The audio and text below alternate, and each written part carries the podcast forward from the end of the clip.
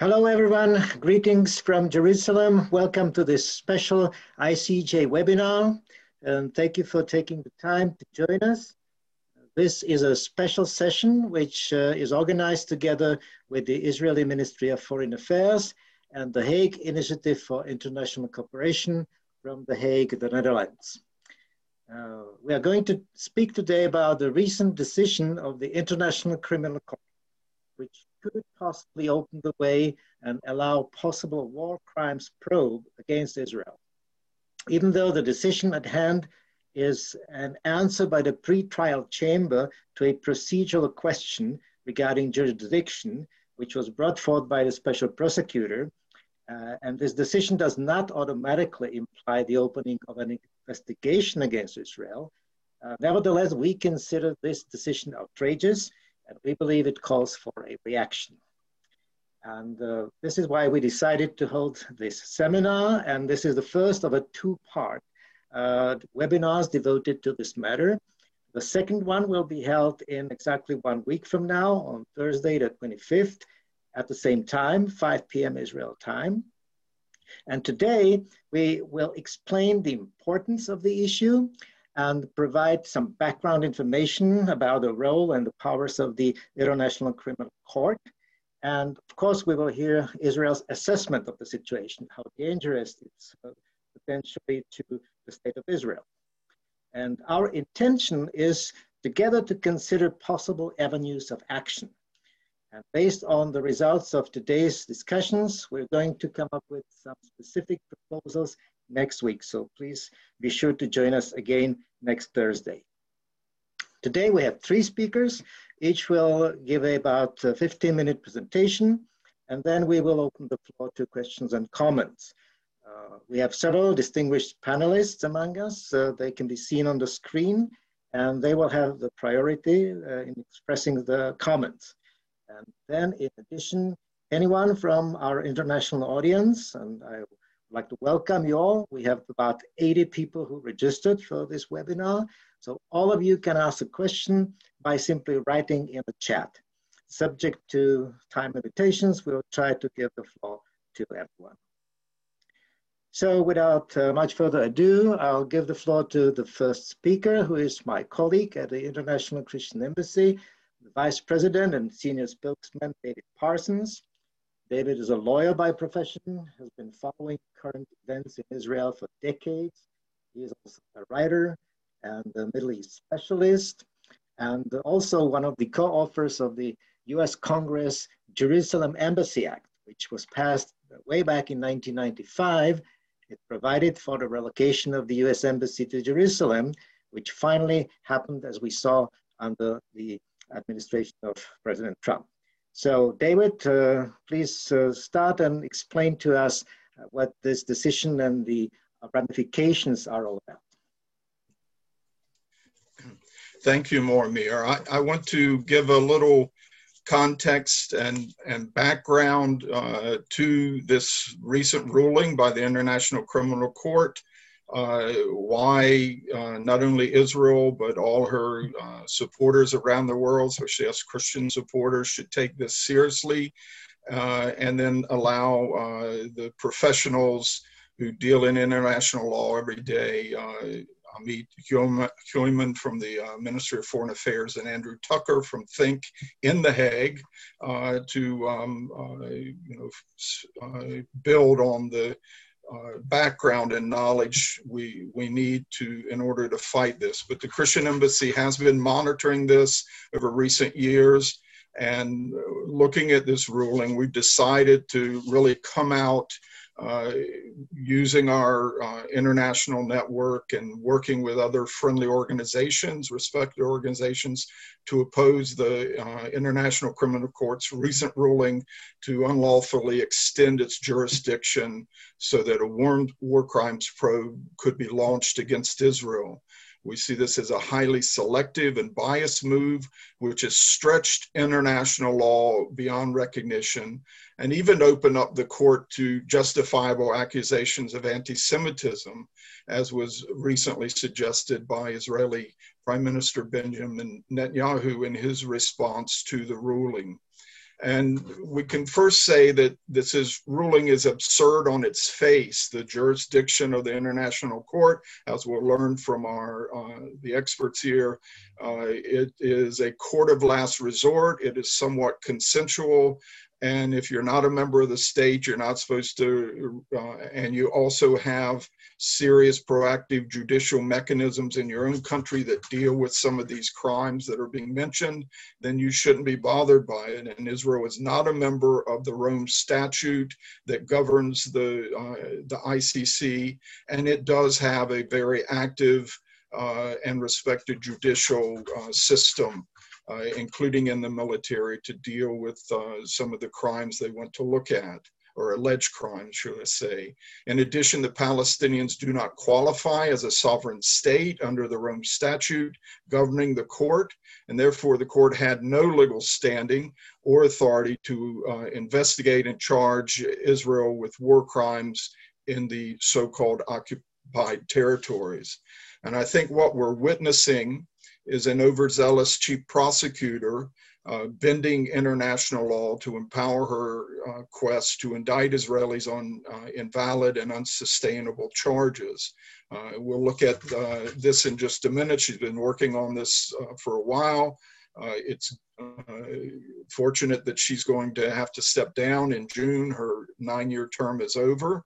But when we look at this, the reason it's so biased, the I C C is overlooking daily war crimes beca- being committed by other brutal regimes, such as Iran and Syria, uh, against their own people. And instead, the I C C uh, is seeking to prosecute Jews for building balconies on their homes in East Jerusalem as if they were Nazi war criminals. This is why it's so outrageous and something that we really want to step up our actions against it.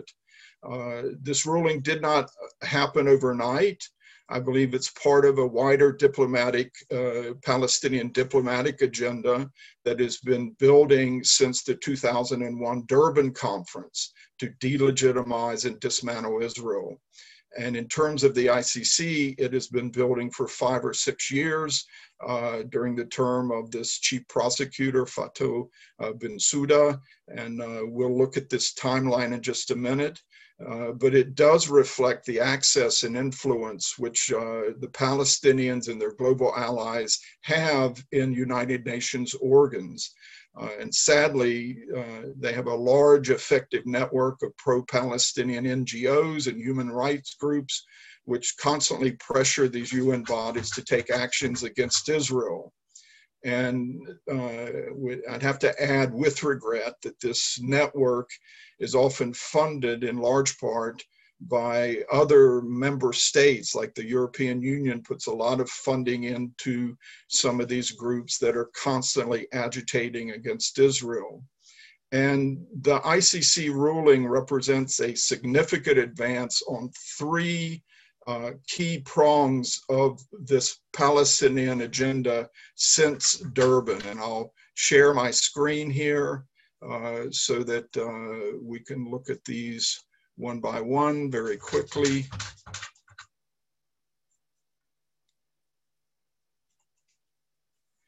Okay, first, uh, they have been seeking to gain recognition of a Palestinian state outside of direct bilateral talks with Israel. We've seen this over and over again, going to the General Assembly for statehood. It requires approval by the Security Council, so they've tried there. That was blocked, uh, and but they've been able to get observer status in a lot of U N organs, even recognition as, a, uh, as having a state in some of these U N forums. And now, uh, according to this pretrial ruling by this three-judge panel at the International Criminal Court, they do see that there is a Palestinian state in what they call the nineteen sixty-seven territories that would be Gaza, West Bank, and East Jerusalem. And therefore, it's another significant advance in the Palestinian bid to bypass Israel in gaining uh, universal recognition of a Palestinian state without having to make compromise, the compromises with Israel needed for peace.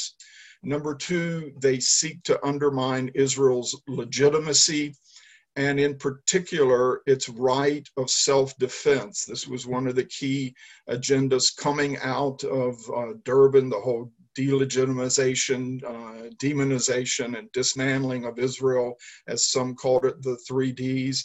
But we've seen uh, a specific fight to try and strip Israel of its right of self-defense. And uh, this uh, um, move in the International Criminal Court would even allow the international community now to go back and look, especially at what happened in the Gaza conflict in two thousand fourteen. It was the third uh, Gaza rocket war. I imagine they would wind up looking at all three uh, of the rocket wars in what, two thousand nine, eleven, and fourteen. Uh, also the March, uh, uh, what they called the March of Return, which were really violent protests along the uh, uh, Israel-Gaza border in two thousand eighteen. And uh, the, they're wanting to uh, identify and try um, Israeli leaders, political leaders and military leaders uh, on charges of war crimes, crimes against humanity in these incidents. There's also a certain peg about Palestinian prisoners uh, that is in, involved in this. But once again, it's It's part of an agenda that if Israel is not legitimate, then they do not have a right to defend themselves. And this is all a battle of trying to strip Israel of the right to, to uh, defend themselves against rockets, against terror tunnels, against terror attacks, against any means of attacking it. And third, uh, the Palestinians are seeking to uproot the Israeli communities in Judea, Samaria, and we have to add East Jerusalem to this by discrediting them, delegitimizing them, and now even criminalizing settlement activity. And uh, of course, uh, there has been slow incremental progress in this and other U N organs.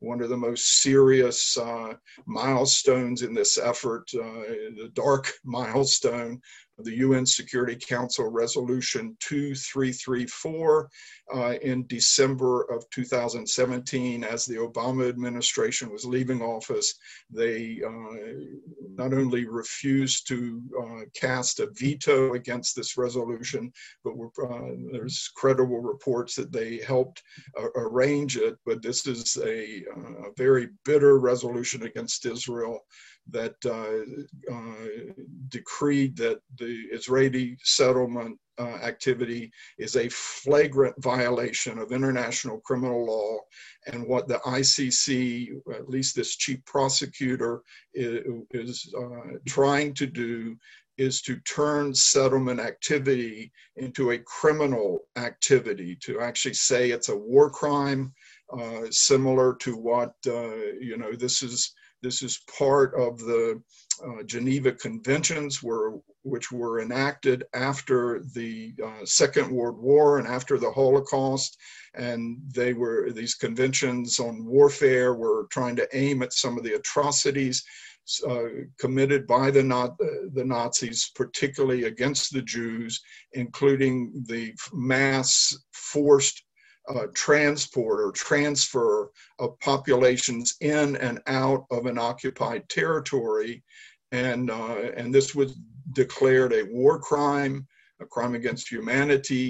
Uh, uh, afterwards, part of the Geneva Conventions, it's banned under it, and what they're trying to say is that the Jews moving into the biblical heartland of, uh, of the Jewish homeland here in Israel, including in Jerusalem, Uh, that uh, this is not only a violation of international law, it is a crime. That if someone in East Jerusalem wants to build a balcony on their home, a Jewish person, they are committing a, a war crime as if they were Hitler. Uh, and this is outrageous to us, and we want to really uh, come against it uh, with all the moral authority that we can. And when I speak about the timeline of uh, how we got to this point and how the Palestinians, how it's part of an agenda that's been with us for about two decades now. The Palestinians have been working on the International Court uh, during this time, and they've had some good progress with this chief prosecutor, Fatou Bensouda, during her term.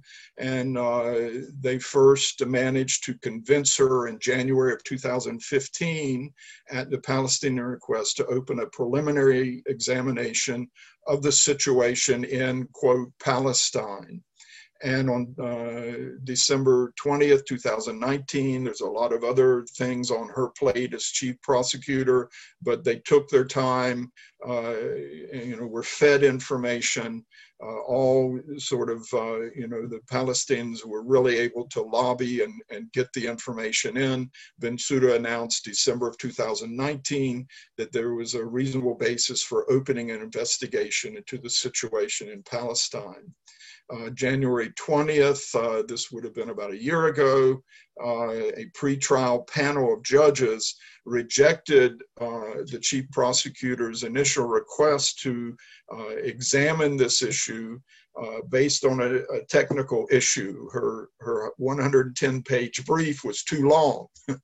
And they told her to whittle it down some. Uh, within a couple months, April thirtieth, twenty twenty, she had uh, resubmitted it as only sixty pages. They said, okay, and uh, have been proceeding from there. Just uh, uh, uh, within a month, uh, the I C C um, ha had asked uh, the Palestinian Authority for a clarification on P A President Mahmoud Abbas's statement that the Palestinian Authority would no longer be bound by or abide by the Oslo agreements. And they wanted to uh, clarify, of course, Abbas had said that many times, but this, this time he really meant it, and the court uh, at this stage in the process said, can you clarify this for us? And you can see there's been this Uh, you know, Israel's been on the sideline watching all this, but a direct dialogue with the Palestinian Authority over this whole probe, this whole effort.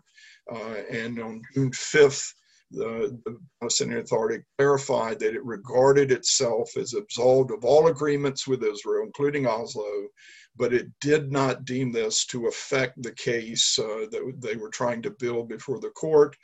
A few days later, June eighth, Uh, the chief prosecutor, Bensouda, agreed that Mahmoud Abbas's declaration uh, about not being bound by Oslo had had no influence on the status of Palestine as a member of the Rome Statute, so they could proceed.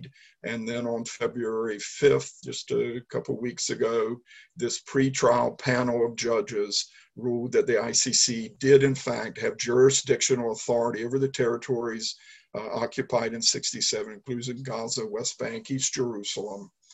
And this is where we are today. But you see that steady um, uh, dialogue between the I C C and the Palestinians that have led us to this moment.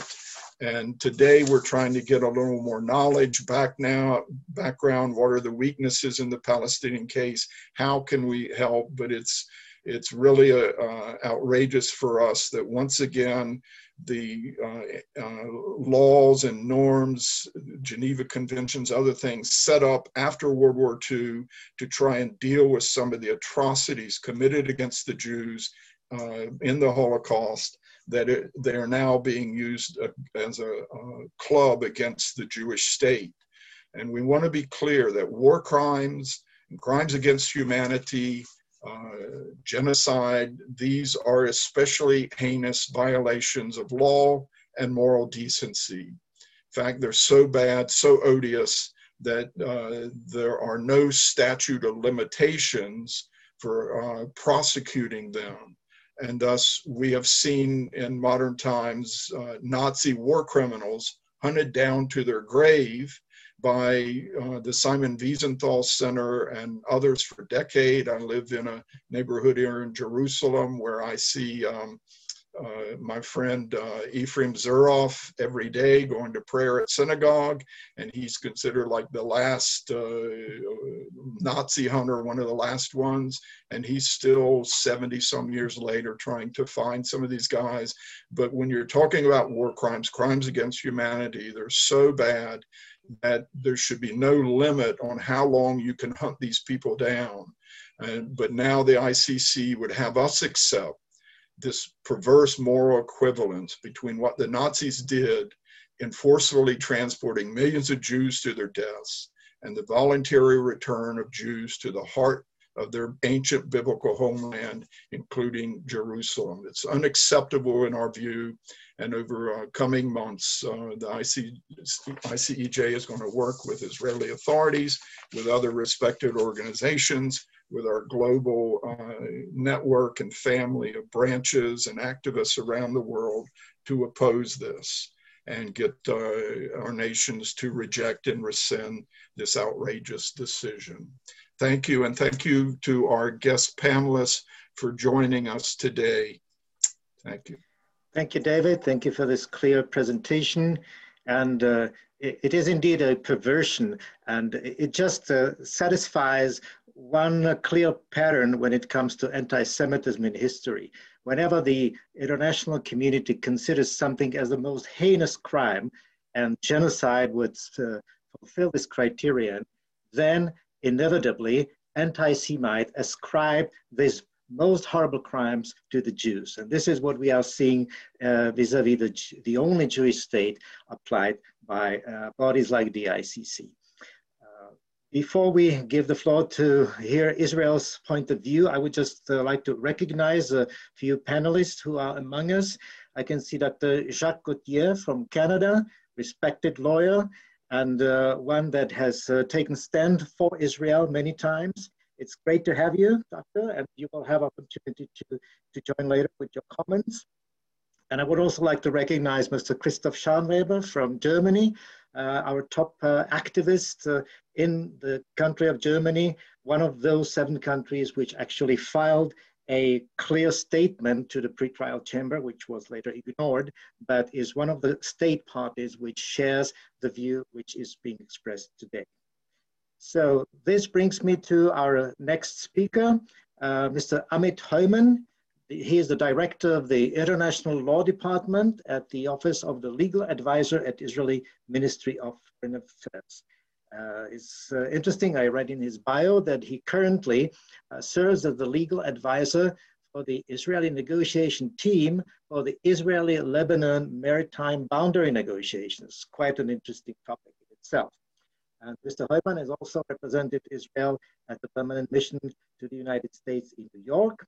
He is a lawyer by profession, and uh, we would like to uh, hear from you, Mister Amit. Uh, what is Israel's take on the current situation, and how possibly dangerous it could be to the uh, to the uh, state of Israel? And uh, I also I'm reminded that uh, Mister Amit Heumann appears courtesy to uh, a great friend of ours, uh, Sharon Rege from the Israeli Ministry of Foreign Affairs. And uh, I'd like to greet you also, Sharon, again, good to have you, and thank you for your cooperation. With this, Mister Amit Heumann, would you please take the floor? Thank you. Thank you very much. And, uh, and it's really a great honor uh, to be with you here. Um, it really feels like, even though we're talking through Zoom, it feels like being among close friends and, uh, and family.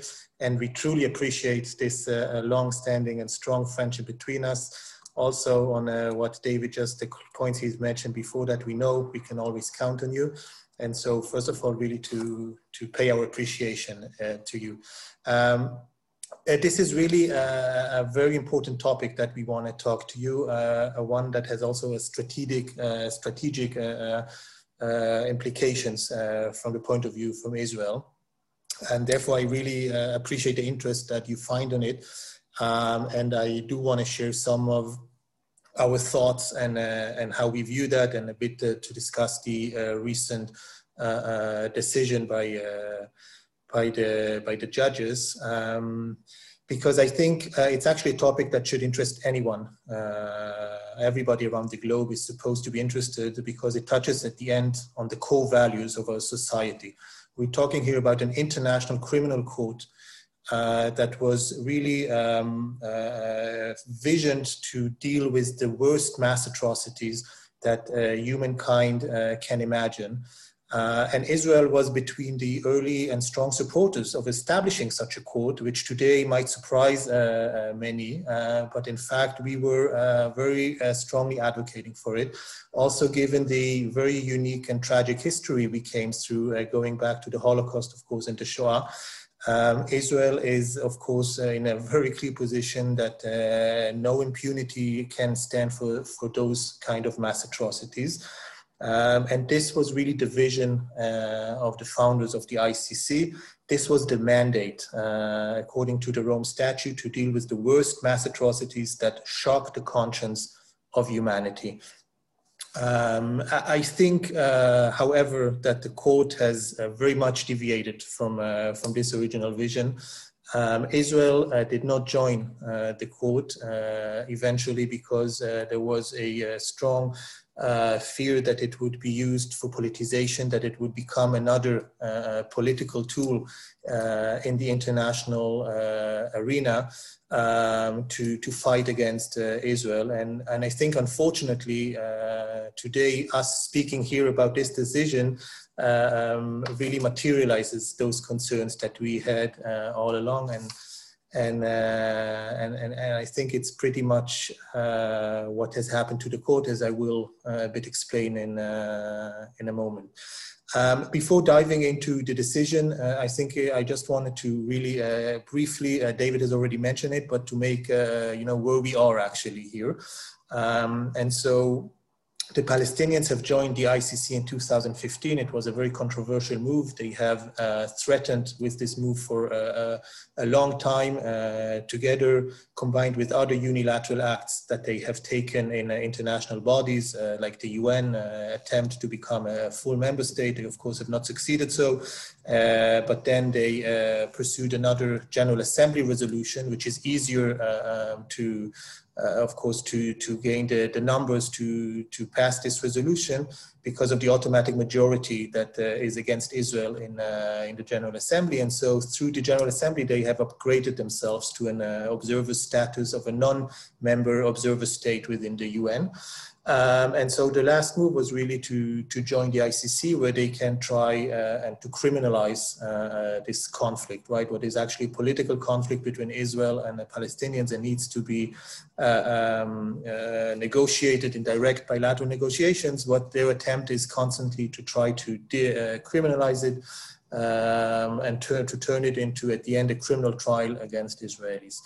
So after a five-year-long a preliminary examination by the prosecutor Fatou Bensouda, uh, she has uh, decided uh, about a year ago, last December, uh, that uh, she believes there is reason to open, to proceed from the preliminary examination to the full investigation.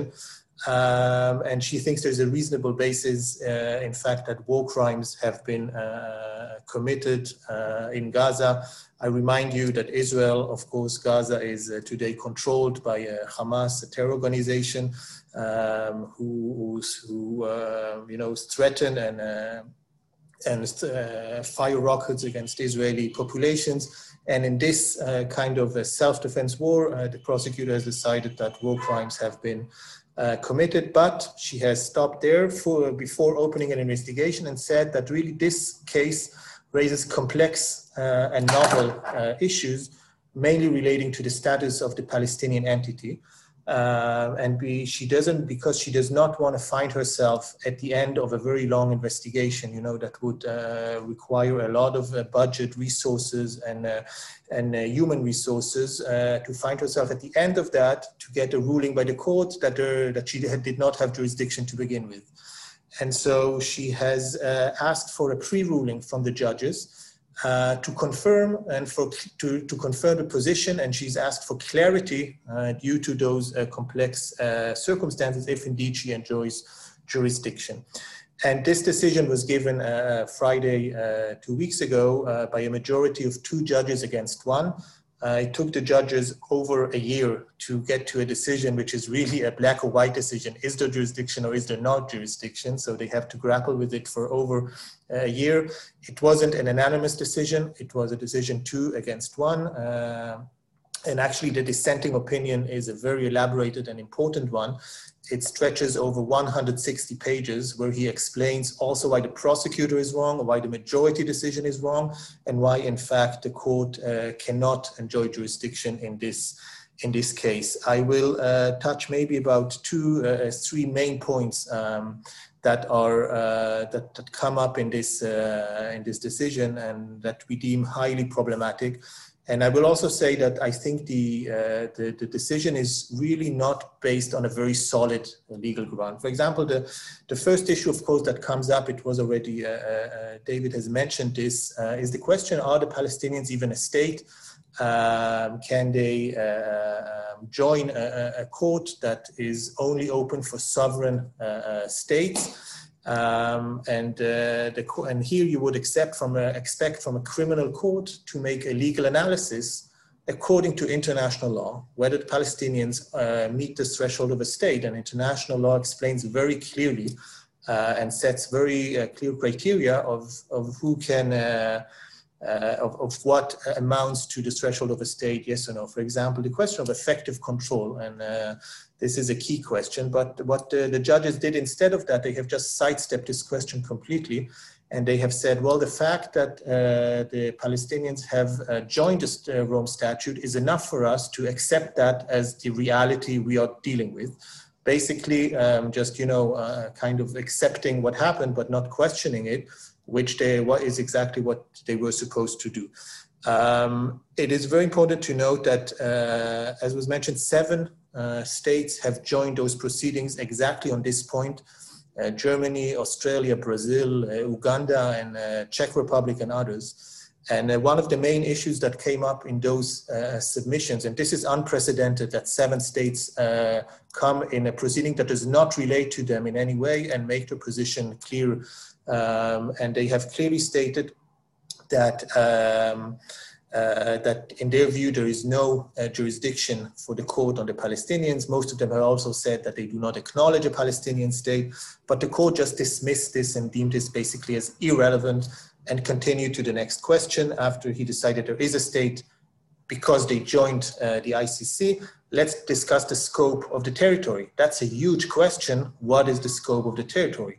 And one, um, and one very uh, important issue on this is, of course, Uh, that we have argued uh, that I, we don't think that it is up for a criminal court to make the boundaries uh, in this conflict, right? This is again something that has to be negotiated between the sides. Um, what the court did in this uh, at this point is uh, is even more dubious uh, because it just uh, outsourced this question to the U N General Assembly. Uh, it uh, looked at, uh, at the General Assembly resolution that was adopted. Uh, and said, well, I'm going to base myself on this. As I mentioned before, the automatic majority against Israel in the U N General Assembly, uh, I think, is well known. Uh, this specific decision uh, is a non-binding uh, political decision uh, that was not even adopted by consensus. There were many states opposing, uh, abstaining, and making very clear statements that they do not see this decision as giving any uh, statehood. Uh, but more a technical resolution. And this is also a point where the minority judge is really uh, uh, making a very strong point um, that, in his words, no acrobatics with what they try to do uh, uh, with, the, with the I C C statute uh, um, can unmask the, the really legal flaws that are in, uh, in this decision. And then the third point relates uh, to the Oslo Accords. The Oslo Accords are, um, one, are the main agreement that exists as of today between Israel and the Palestinians. And uh, while where they have, while if they have transferred a lot of responsibilities and powers to the Palestinian Authority, they have a very strong and clear uh, um, uh, um, they have a very clear um, uh, statement that criminal jurisdiction about Israelis is not being transferred. This is something that stays fully and completely within Israel uh, and was not transferred in any way to the Palestinians. And this, of course, raises the question how um, some a, a non-sovereign state which does not have the criminal jurisdiction over Israelis can delegate this to the criminal court, because at the end, the criminal court is based on delegation of jurisdiction by its member states. It doesn't have its own jurisdiction, only what a member state, when a member state decides to pass on this uh, jurisdiction. And here, uh, it's something that they could not pass on because they never had it. But Uh, the, minor, the, uh, the judges, what they, what they do, they just say, mm, the Oslo Accords, they're not really relevant at this stage, and they throw it back in the future and say, maybe in the future, this is something that, that could be raised. Um, all that together, I think, uh, leave uh, really strong legal holes in the decision uh, and uh, do not give her this clarity that we think uh, she actually has asked for. Now, uh, the ball is back in the hands of the prosecutor. Um, and I will just say, you know, we really think that this uh, uh, decision to, to continue and uh, open an investigation, already this decision by the court, it really plays into the hand of the extremists and whoever do not want to see this change that we are witnessing in past months in, uh, in the Middle East, of peace agreements and normalization agreements. It's really plays into the hands of those who oppose it. And I think it comes as no surprise that uh, Hamas were between the first ones uh, to really embrace this decision uh, and, and praise the importance of it. Um, we think uh, that there are really good reasons not to continue. Uh, we hope that uh, the prosecutor will, will carefully analyze them and take them into account. Um, but of course, we, we will be ready uh, to defend uh, every Israeli citizen in case needed, but we truly hope that this will not be the case. So I think I'll, I'll stop here, and uh, I know that also Andrew is uh, to speak after me. Andrew, of course, uh, is not only a dear colleague, he is also, they have submitted a uh, amicus curiae to the court. So he's very familiar with the case uh, and really also very clear positions and important positions that he has made uh, the court here. So also an opportunity to thank Andrew and his organization for all their work on this. Thank you, Amit, for this very clear uh, enumeration of all the, the legal flaws and indeed the acrobatics that is found in the majority decision. And uh, we won't lose from sight our main intention to see what could be done against it by different means today. So we'll come to that later, but now I would ask the last speaker, Mister Andrew Tucker, who is a lawyer originally from Australia. He now lives in the Netherlands. He is an attorney specializing in international law and a respected Christian advocate for Israel. He uh, uh, speaks on behalf of a, a Christian think tank called Think, uh, which is an abbreviation for the Hague Initiative for International Cooperation. It is an organization dedicated to the promotion of the rule of law in international relations. And uh, their focus is clearly the conflict between Israel and the Palestinians. As has been said, Andrew is very well uh, uh, informed about the whole case. So I would ask you, Andrew, to take the floor and give us your insights. Thank you. Thank you so much, Moimir. Thank you, David. Thank you, Amit, and uh, for, for taking initiative to organize this uh, event, and thank everybody for, for participating. I think it is extremely important Uh, and very valuable that those of you in different countries around the world really grapple with, with what is going on here. Um, I fully agree with the previous speakers that this is a fundamentally important decision. Uh, we've seen a lot of things over the last couple of decades, uh, and there's always those critical points in history, aren't there, where, where major decisions are taken, and I believe uh, this is one of them.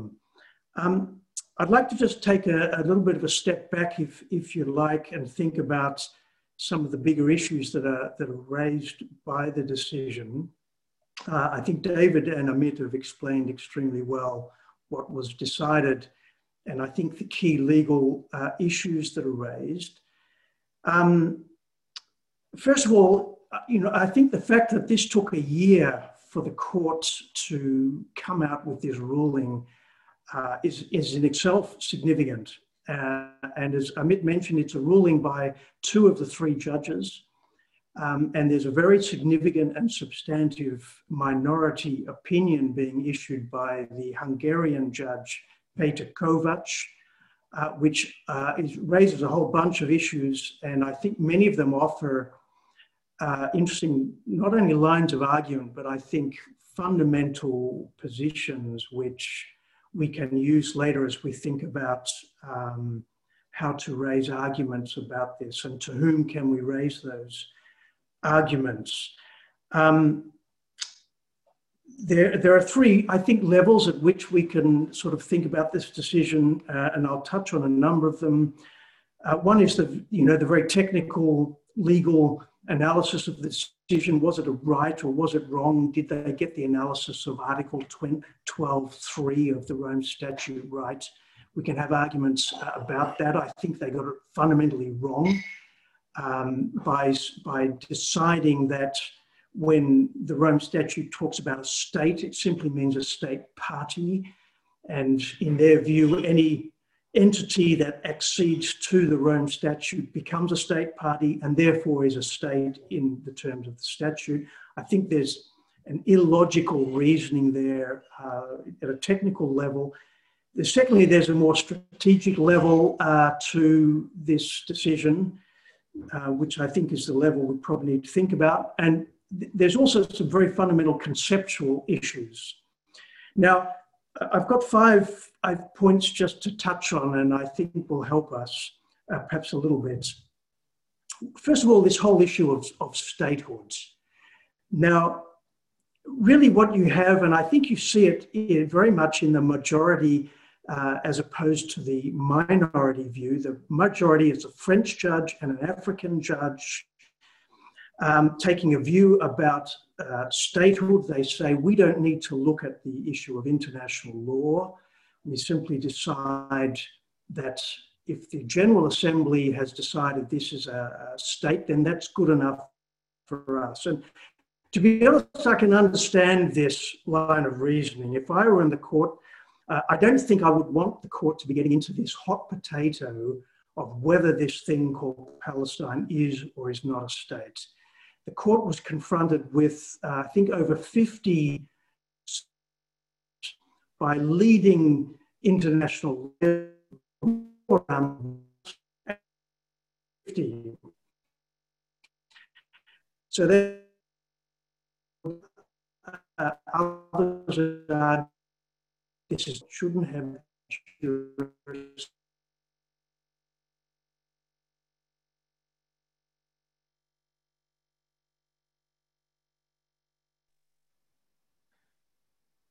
I'm afraid we have some problems with the connection. Let's hope that Andrew comes back soon. His line is not working at the moment.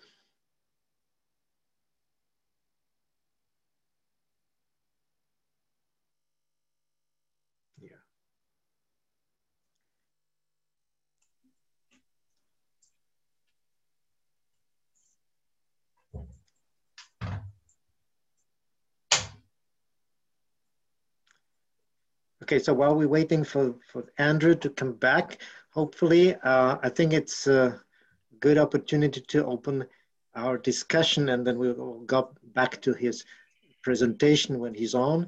Uh, is there anyone from our panelists uh, who already would like to make a comment or raise a question? Uh, yes, uh, first of all, we I, I hope we get uh, Andrew back. He's right there in The Hague, and he's opened uh, with other colleagues uh, and a very important initiative there with uh, Think to try and uh, you know, become a real asset for the pro-Israel Christian community worldwide in lawfare, all the, the lawfare that comes against Israel. But uh, Amit uh, at the Foreign Ministry, Uh, this question of why would Hamas be so accepting of this probe when they are also possibly a target of it? What, what is uh, your thinking on that? Um, so, so I think it, it relates really to the bigger picture of, uh, of what uh, is trying to be reached through going to the I C C. And, uh, and I think the, uh, the aim here, as I've mentioned before, is to try and to criminalize what is a, a political uh, conflict, and to try and get uh, Israelis in front of a criminal trial, in front of sitting with them in direct negotiations. And I think this plays really into the hand of extremists, because like uh, Hamas uh, and others, because unfortunately uh, opening such an investigation uh, clearly would cause a, uh, a huge conflict between the sides. Um, and I think that is that is really something that the court has also uh, that needs to be kept uh, kept be reminding to the court, that there is really an attempt to drag him here into a political conflict and turn it into a political tool, uh, and and I think that explains uh, also uh, why they were between the first to embrace it. I don't think you need a criminal uh, court to tell Hamas that they're a terrorist organization, right? They're already designated as a terrorist organization uh, in uh, in most uh, in in many countries. So I think uh, they have a different Uh, interest here, and uh, and that's unfortunate if the court would actually play into their hands. Yes, right, Andrew. Uh, I think that we uh, we lost you, but I yeah. see you're back. So we give the floor back to you, and please continue with uh, your presentation.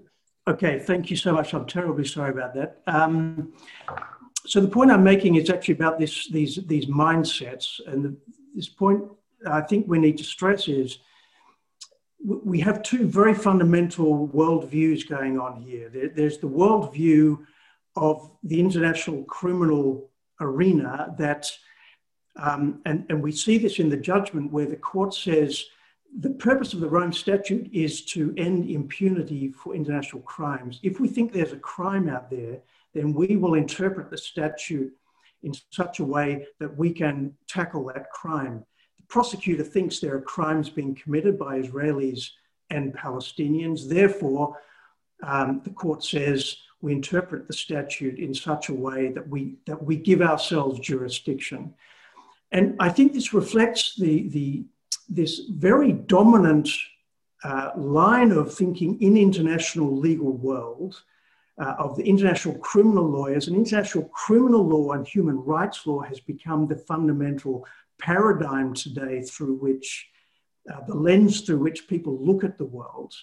And unfortunately, they see Israel as being the perpetrator and the Palestinians as the victim. Um, and, and this is the most difficult paradigm we have, I think, to change, to bring in the sense that the world is not made up of perpetrators and victims. This is a complex dispute. The Middle East is complex, this dispute is complex, and it's about two peoples uh, having different perspectives, fighting or arguing about uh, a piece of land and authority and sovereignty and so forth. Um, so these two worldviews, I think, uh, are problematic.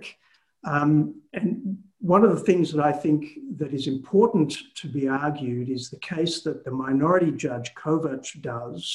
He says sovereignty is important, statehood is important, and the responsibility of states, not only uh, their accountability, but also the responsibility of states is important. And that, that is the reason that he goes right into the question of whether or not Palestine is a state or not. That leads to my second point, is that the court uh, really simply ignores the position of Israel. It says this is just a dispute between Israel and the Palestinians about borders, and their reasoning is that our decision does not affect that dispute because we're not making a decision about borders. Therefore, we're not interfering with the sovereignty of Israel. Now, I think that's fundamentally wrong, because uh, necessarily this decision, Uh, if not directly, then indirectly, it's going to have a normative influence and effect on people. They will see uh, and they will be confirmed in their perspective that Israel's uh, legitimacy is limited to the so-called nineteen sixty-seven lines, uh, which for many reasons is fundamentally uh, wrong. So at that level, I think the court uh, has got this uh, wrong, and there's a, there's a real issue here about undermining Israel's right to territorial uh, sovereignty, its right to equality uh, in the international legal order. Uh, I think thirdly, perhaps most fundamentally, is the question about how we look at the territories. Uh, and, and I believe this is the, the core as well of, of, of this uh, decision. It's about how we frame the, the way we look at the territories. And again, the court sees these territories, everything outside the green line, as effectively belonging to the Palestinians. Uh, they say Palestine may not be a state fully according to international law. Nevertheless, uh, implicitly, the Palestinians have a right to statehood over all of those uh, territories. Um, now this, I, I think, is also a fundamentally incorrect uh, framing of the issues. Unfortunately, it is the majority view out there in the international legal world. Uh, most international lawyers, and we saw it when the annexation issue uh, flared up in the middle of last year, you know, hundreds of prominent international lawyers putting up their hand and saying Israel has no rights to sovereignty outside the, uh, outside the green line. Um, now, the Judge Kovac, the minority judge, uh, takes a different view, and he says, this is the reason why he says the Oslo agreements are so important, because they reflect the fact that these are disputed territories. Uh, Israel's sovereignty and the sovereignty of the territories has not been determined. No international tribunal, not even the International Court of Justice, has made a determination about where sovereignty lies. This is the view that Israel has put and tried to put strongly, and I believe other states need to confirm that, that sovereignty is still to be determined over these territories. And the reason the Oslo Accords are so important, or one of the reasons, is that it creates a process for that fundamental issue, amongst others, uh, to be determined. And the only way it can be determined is through the negotiating process of uh, the parties, um, which leads to, I think, an issue about negotiations. Um, I think a lot of work needs to be done still to explain why negotiations are so important and necessary, also legally speaking. Uh, I don't believe this has necessarily been uh, explained or understood well enough. Israel's position, and in fact, the international community's position, is that the only way that Palestinian statehood can be achieved is through negotiations. Now, if, if, that's, if that's true, if negotiations are required under international law, then that means that both parties, Israel and the Palestinians, need to be respected in their positions and not be, and, and parameters not imposed upon them, which is effectively what this kind of decision is doing. So uh, I believe going forward, uh, one of the discussions that needs to be had is about why negotiation is important. And one of the reasons it is important is because sovereignty uh, has not been determined, um, at least as far as the West Bank is concerned, outside Jerusalem. Let me move just to, uh, to the point then of settlements. And this raises the issue of Jerusalem as well. Um, there are two kinds of war crimes that the prosecutor believes uh, that have been committed.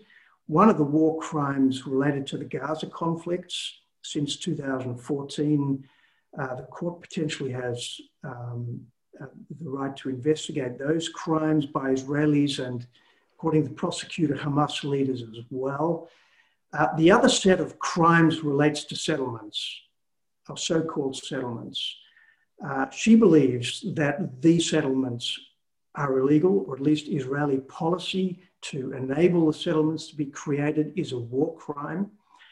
Uh, the fact that she believes that is used by the court to justify granting itself jurisdiction. Um, now, we have to realize settlements um, is one of the provisions of the Rome Statute. It comes from the Fourth Geneva Convention. Uh, it's the crime of deporting or transferring uh, the population of the occupying power into the occupied territories. This provision has never been the subject of any proceedings anywhere in the world. The court is getting itself into an area here, uh, which is not only legally, but factually extremely complicated, has never been the subject of international proceedings. Um, the, but I believe this is really what the prosecutor uh, wants to get her hands onto, and which she sees as being perhaps even the most fundamental war crime in her view. Um, there is a distinction to be made between Jerusalem, or so-called East Jerusalem, and the West Bank. The reason being that Israel has clearly asserted its sovereignty over East Jerusalem since nineteen sixty-seven. The international community has never accepted that, um, but Israel has a much stronger position there to say that, that it has sovereignty over East Jerusalem. I think that needs to be argued, it needs to be articulated, um, because it has control, and it has clearly, through its application of Israeli law and jurisdiction to East Jerusalem, asserted its sovereign rights. The West Bank is more complicated because Israel has not taken that position. Therefore, it is going to be more difficult for Israel or others to claim uh, that these are not uh, occupied territories, or that the settlements are somehow uh, illegal. The court will have to, if it moves down this line, uh, explain the elements of the crime, which I say are legally complex, and there will be an enormous factual issues about proving that specific settlements have involved deporting or transporting, uh, transferring Israeli civilians into the territories. As we know, Uh, all Israelis living there are doing so voluntarily. They've not been forced by the state of Israel or anybody else to, to live there. So there's a whole bunch of issues there which I think the court uh, is going to have difficulties uh, with. Leads me to my final point, that is really going forward. Um, the question now is, what will the prosecutor do? We have a new prosecutor who will come in in June. It's the British Uh, international criminal lawyer, Karim Khan. He um, is, a, is a leading light in international criminal law. He has his own persona. He has his own view of things. He will take a fresh look at this. One of the, reason, one of the issues that will be discussed is whether this decision means that the prosecutor is obliged to proceed with an investigation. Uh, I don't believe so. I think this prosecutor will have the discretion to decide. The court is under enormous pressure. Again, an important point, I think, to realize the court has failed fundamentally in its mandate over the last twenty years. Uh, many states are dissatisfied with the courts. The state's parties have subjected it to a review. So this new prosecutor will be under a lot of pressure to settle priorities. And I think the argument needs to be made that this, certainly the settlement issue, Um, is not an area that the court should be getting itself into. There are much more fundamentally uh, problematic war crimes that the court should be dealing with. My final point is, I think the state parties, uh, one of the points the court made was, it's the state parties who accepted Palestine into the U N as a non-member state. It's the uh, I C C state parties which accepted its accession to the I C C, and there's an implicit criticism of the state parties. I think it's a justified one, that really states are not, if they don't believe Palestine is a state, then they shouldn't be allowing Palestine to be getting to this position. And therefore, I think a discussion needs to be had within the Assembly of State Parties. Uh, and as we've seen, a number of states have already said they're not happy with what is happening. That pressure is put on the prosecutor and potentially even the legal process from within the Assembly of State Parties to challenge the decision. So this is just the beginning, I think, of a very long road. And I think there are many opportunities for challenging what is a very problematic decision. Thank you. Thank you, Andrew. We already have a few uh, panelists who would like to add their comments. Uh, to give the floor to Christine Williams, I believe she's from Canada. Would you please introduce yourself and uh, make your presentation? Thank you so much, Mojmir. First of all, I'd like to say that it's an absolute privilege to listen to our three speakers. There are a couple of points I'd like to make, and embedded in those points are questions that I'd like to hear the feedback on the, um, the speakers. The first point is the fact that um, Bensouda, which is good news, she's actually being replaced soon. Um, there is a new fellow that was elected named Karim Khan, and he will be replacing her as key prosecutor, as the chief prosecutor, and he comes in in June. Now, what is particularly interesting about this man is that he's from Britain. So Britain is traditionally an ally of America and, and, and Israel. And in the past, he's actually criticized the, um, the I C C prosecutor's office for relying sometimes on shaky or weaker evidence, and bringing up what Amit said earlier about the concerns in the first place of why um, Israel had concerns joining the I C C. Well, they were certainly made manifest. And in fact, the, um, the group, the state parties to the Rome Statute, the founding treaty, established something called the Independent Expert Review that was rather critical of the I C C, reporting that there was a lack of focus, inefficiencies, and asserted also that it was plagued by bullying, sexual harassment, plus there was a culture of fear and mistrust at the court. So when we put those things together, I'm wondering what the feedback might be from the three of you on how this might be impacting going forward, particularly considering that Khan has had so many criticisms and um, he may not go through with this. So I was wondering what your feedback might be, first of all, on those. So that was a question to our speakers. Would like to answer first. I think Amit should answer first, uh, just on the question of Israel's comfort level with this new chief prosecutor, and do they, do they think it'll make a difference? Thanks, and thank you for the question. I will uh, um, look. We, we don't know. Every every prosecutor is independent. We don't know, but I definitely agree that there is a very strong call for reform on the court, also from this uh, independent expert review that you have mentioned, but also coming from a lot of key member states of this court that understand that at the end, the, the budget of this uh, organization is limited, and you have to really prioritize where you invest, uh, because taking one case means you might not take another case. And therefore, I really think it's also not in the interest of the court to go into such a controversial case. Um, and uh, we really think they should prioritize uh, what they do in a, in a different manner. Now, Amit, just one more point, um, and I know there are other people, but I am really um, intrigued or curious to find out, should this investigation go ahead, what will that translate to for Israel? I mean, the court is asking to be able to investigate. How will that be practical, considering they have no jurisdiction, and I don't even know where they're going to start, especially considering what happened in two thousand eighteen, when the, Gaz the people that were killed were actually, most of them were Hamas to begin with. How do they intend to investigate, and what do you foresee Israel doing to even um, either stimmy or uh, facilitate such an investigation? Um, thanks. Um, I, I will say uh, it's, it's a good question as well. Um, the, the, the important issue is, first of all, really to remember what was already said there, and I, I stressed it myself, we're not there at an investigation yet.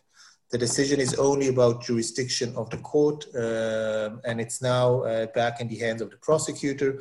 Um, there, she's at the end of her term, there's a new prosecutor, so uh, I think we should uh, wait and, uh, and see, and hope that uh, the right decision will be made on that.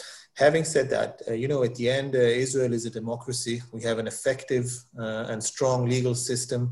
Um, we, we're not, uh, we know how to investigate ourselves if, uh, if necessary and where necessary. Um, so I think that answers it. Yeah, thank you, Christine. Thank you, Amit. Um, Christoph Scharnweber from Germany would like to make a point. Christoph? Thank you very much also for organizing this meeting. I have a question concerning the role of the countries that now express that they do not agree, like uh, Germany did. I mean, the German uh, foreign policy originally declared that we fully trust the court, what will be done. Um, now they changed. We are very happy about this. They say uh, we do not agree. So this is really a miracle. And uh, the question is uh, if now these so-called friends of courts, amicus curiae, are asked about their opinion. Is this just something very polite, everybody can express something, but things will go on as the court wants it? Or does it really has um, an influence? And the second question is, if the chief prosecutor is changing in June, um, then uh, can be done something pragmatically so that the whole trial and the, or the beginning of the trial can be postponed. I mean, whoever is a lawyer here in this uh, meeting understands that you can do a lot of things sometimes so that uh, the trial does not start and a lot of uh, things are discussed uh, before. So uh, what would be uh, a pragmatic solution so that this trial against Israeli soldiers cannot start? I mean, we all can agree that we do not like what the I C C does, but this doesn't change a lot. So what can be really done and what can our countries done, or is there something we can do in order to lobby in our countries uh, for that case? Thank you, Christoph. Very relevant. Uh, I would field the question to Andrew. Probably. Thank you. Uh, thank yeah. you. Very, very good question. The, the first question about the, the friends of the court, um, the Uh, when the court invited, or opened up for, for uh, people to make submissions, they gave the opportunity to states and to, to others. Now, um, it was, as Amit says, uh, quite remarkable that seven states made a submission, um, and they are all also uh, state parties. So they, they have a very different position. I think uh, this is really where the focus should be now. The academics uh, or the N G Os that made submissions, the court has really basically ignored them. Uh, well, they haven't ignored them, they've, they've, they've adopted the view of, of half of them. And, and they've failed to fundamentally engage with the, with the arguments of the others, which were good arguments, they were sub, substantive arguments, but the court really has ignored them. And there's no process for them now to get back involved in the decision. So therefore, I think the opportunity is for the state parties like Germany, like Austria, Hungary, uh, the Czech Republic, uh, also uh, Australia, uh, Brazil, Uganda. These are the states um, which I think need to be lobbied, I think uh, in a positive sense, and they need to be encouraged to be taking a, a, a proactive view and, and getting other states around them to, I think, challenge uh, the decision and uh, convince the new prosecutor, um, because as has been said, uh, he has to establish the new priorities uh, and, and to convince him that certainly going down this, uh, this route is not going to be a, a helpful way of, of proceeding. Thank you, Andrew. So uh, if I may just uh, repeat that, we do have, or the, the state parties do have a legal way that they can do, and uh, we have representatives in those countries, so we can do well to, to lobby them and to make our voices uh, heard. Uh, then uh, we also have probably a, another way to to make our uh, voices heard uh, in a more general sense.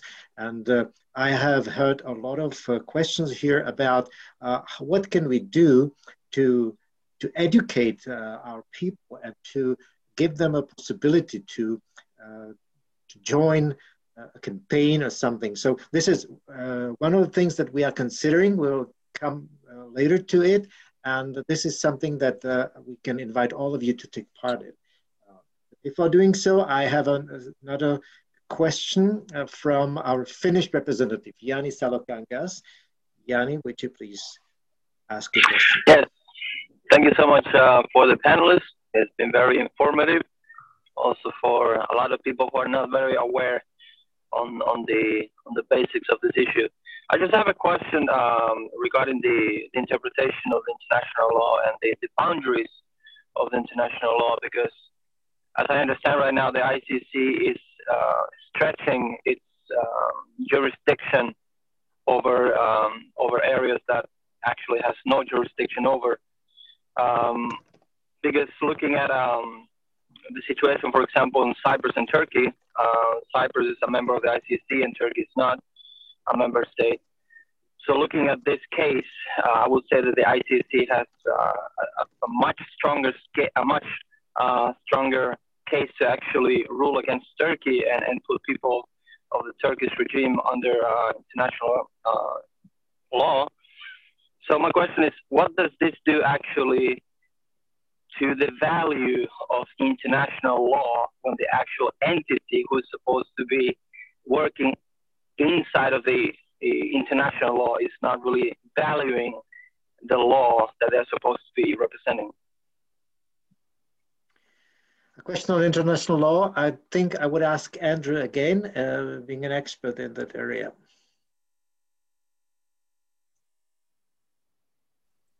Sorry, it's a very good question, thank you. Uh, the problem is international law is, uh, in a sense, what, what, what you make of it.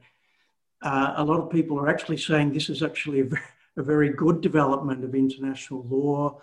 Uh, the international community should be accepting uh, less than state parties. There's a very strong line of thinking out there that um, we should get away from sovereign states and we should be opening up the international community to entities like Palestine, which are less than states. So they would see this as being an affirmation of international law. So really it's a discussion between two different views of, of international law. And I think our job is to you know, articulate the, the reasons why states are important and why uh, a traditional or conservative view of statehood is, is important, and that it underlies the I C C, which has no power, no jurisdiction, no authority to do anything except that states give to it. Uh, and that's an argument that needs to be um, made very strongly. So I agree there's a very big difference between the Cyprus case and this case for the very reason Palestine here is, you know, universally understood not to be a state, yet it aspires to be a state. Everybody wants it to be a state, apparently. A lot of people do, but it's not one yet. And uh, we, we need to uh, articulate why that's important. Mormir, I would, um, I would add there, there's an old adage in the legal profession that uh, bad cases make bad law. And I think this has been a truth uh, in the Israeli-Palestinian conflict for decades, that the way Uh, the anti-Israel uh, elements out there have tried to bend and shape and manipulate international law to put Israel in the docket time after time after time. It's actually undermined uh, universal human rights laws, universal criminal laws, and all of these things in a way that is very unfortunate for the whole world community. Yeah. May I add one more uh, point? Sure. I think that uh, the answer is, is, is actually simple uh, to this question, because this decision of the court distorts, completely distorts international law. And um, as was said by Andrew, the court can judge only country states that are member of the uh, Rome Convention, and um, Israel is not a party to the I C C and it has not consented Uh, to its jurisdiction. Only sovereign states can delegate jurisdiction to this court, and uh, there is no Palestinian state. And thus, with this ruling, this court becomes a political tool and not a, a, any form of institution that makes justice. And I want to add one more thing and to say that um, last week, Um, in our synagogues, we read in the Torah, the Torah portion of um, Mishpatim. It's called, it's Exodus twenty-one to twenty-four, and this uh, this Torah portion begins with the words of God that were directed to Moses. These are the Mishpatim. These are the laws that you shall set before them, and basically, this is the uh, continuation of the Ten Commandments. And when you look at the uh, operation of this court, you see that justice and, and this, you know, the, the ruling of this court um, are completely apart. There's no justice. It is only a political tool, and thus it completely distorts international law. One more thing that has to be said again is that this court was established in order to confront mass atrocities that really deeply, deeply shock the conscience of the entire humanity.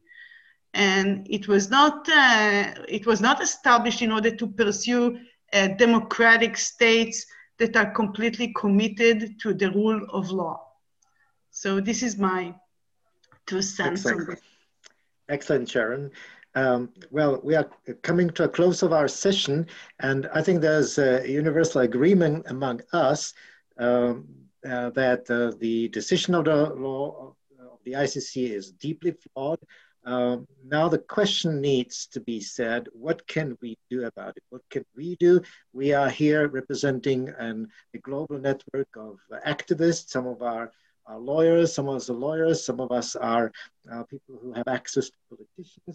So what courses of action uh, can be considered um, in order to try and prevent, uh, first of all, the investigation, or what kind of influence can the public have, in fact, uh, or through the member states? What is the possibility that uh, we could possibly do? Anyone?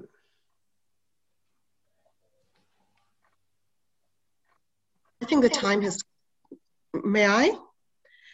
I think the time has come where we need to really up the game when it comes to the public relations, because Israel has been standing on international law since nineteen forty-eight, and people aren't listening. Too many people aren't listening.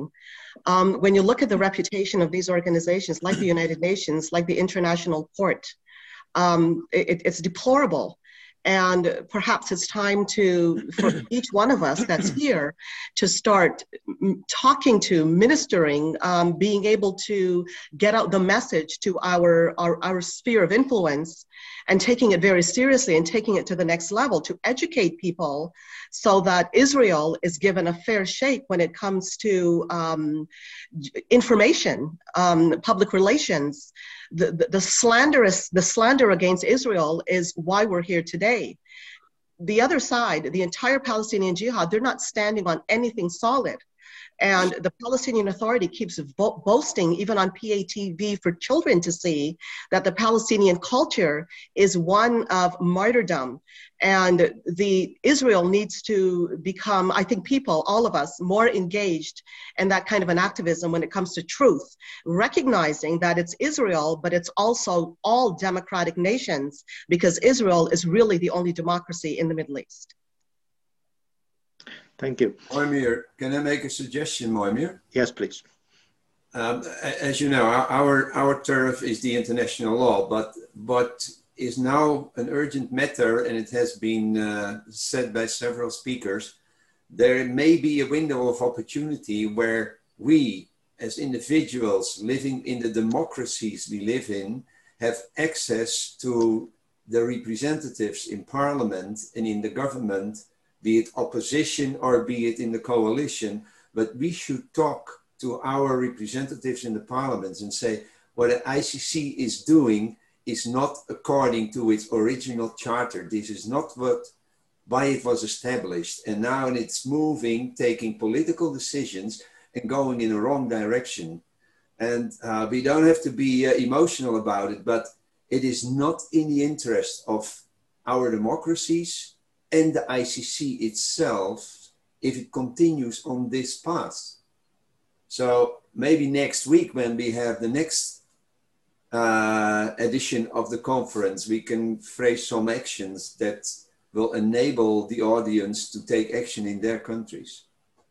Yes, Peter, exactly. I believe that uh, there are basically two avenues which uh, seem to be available to us. One is to present our elected officials, our governments, with uh, clear-cut arguments. This is where our lawyers can help us formulate and give argumentation uh, with which we can, you know, address these people and uh, try uh, to convince them to exert their influence within their sphere of, uh, of influence towards the I C C.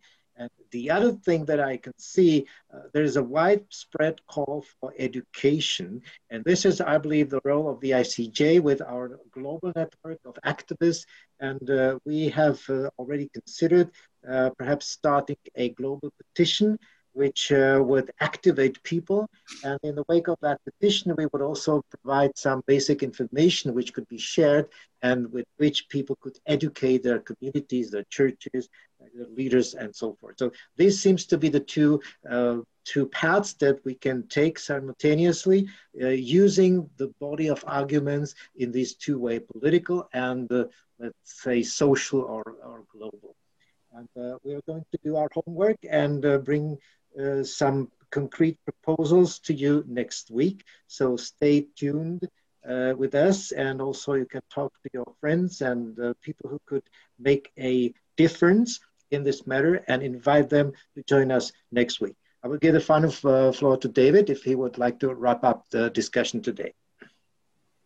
Yes, we want to uh, invite everyone to come back uh, during this same time slot next Thursday for part two of this webinar series on the I C C ruling, where we're going to talk about uh, what we can do uh, uh, in, within our own countries and uh, together as a worldwide movement, uh, uh, teaming up with other organizations. We'll have a whole new set of panelists Uh, to do this, but uh, this was an educational background context, very good uh, presentations by uh, fellow panelists. We want to thank y'all again. And next week, we're going to talk about uh, call to action, what we can be doing, and, uh, and try and have some materials ready at that time for people to, to equip them And, and mobilize them in this battle. It's a case of the enemy isn't sleeping, and we, we have to, uh, to uh, stay at the wheel ourselves, uh, our hands to the, um, to the plow, but we have a, a God who ne neither slumbers nor sleep, who watches over Israel. So we don't have to fret about it, but we have to do our moral duty towards Israel and the Jewish people and state in defending them from things that uh, Christians used to do to them, and that are, you know, now considered atrocities and, and criminal offenses. And we know Israel does not belong in that category now. Okay. Yes. Thank you, David. Uh, once again, thank you all panelists, uh, Amit, Andrew, and David. Thank you for, to all of you who participated actively. Thank you. We had almost one hundred twenty-eight participants at the height of the session. Uh, just for your information, it has been recorded. It will be available on YouTube, and I believe also on Facebook. So you have this recording uh, also available to you later on. And uh, again, uh, if you have any particular Uh, specific points, uh, you can send it to us in the meantime. And uh, next week on Thursday, we're going to present uh, some specific proposals. Hopefully we can move the thing forward uh, uh, in our common effort. So thank you very much. God bless you. See you next week.